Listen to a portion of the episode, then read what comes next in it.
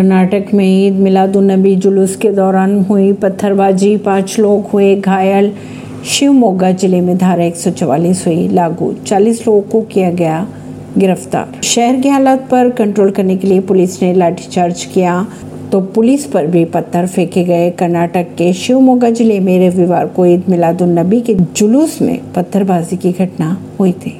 परवीन दिल्ली से।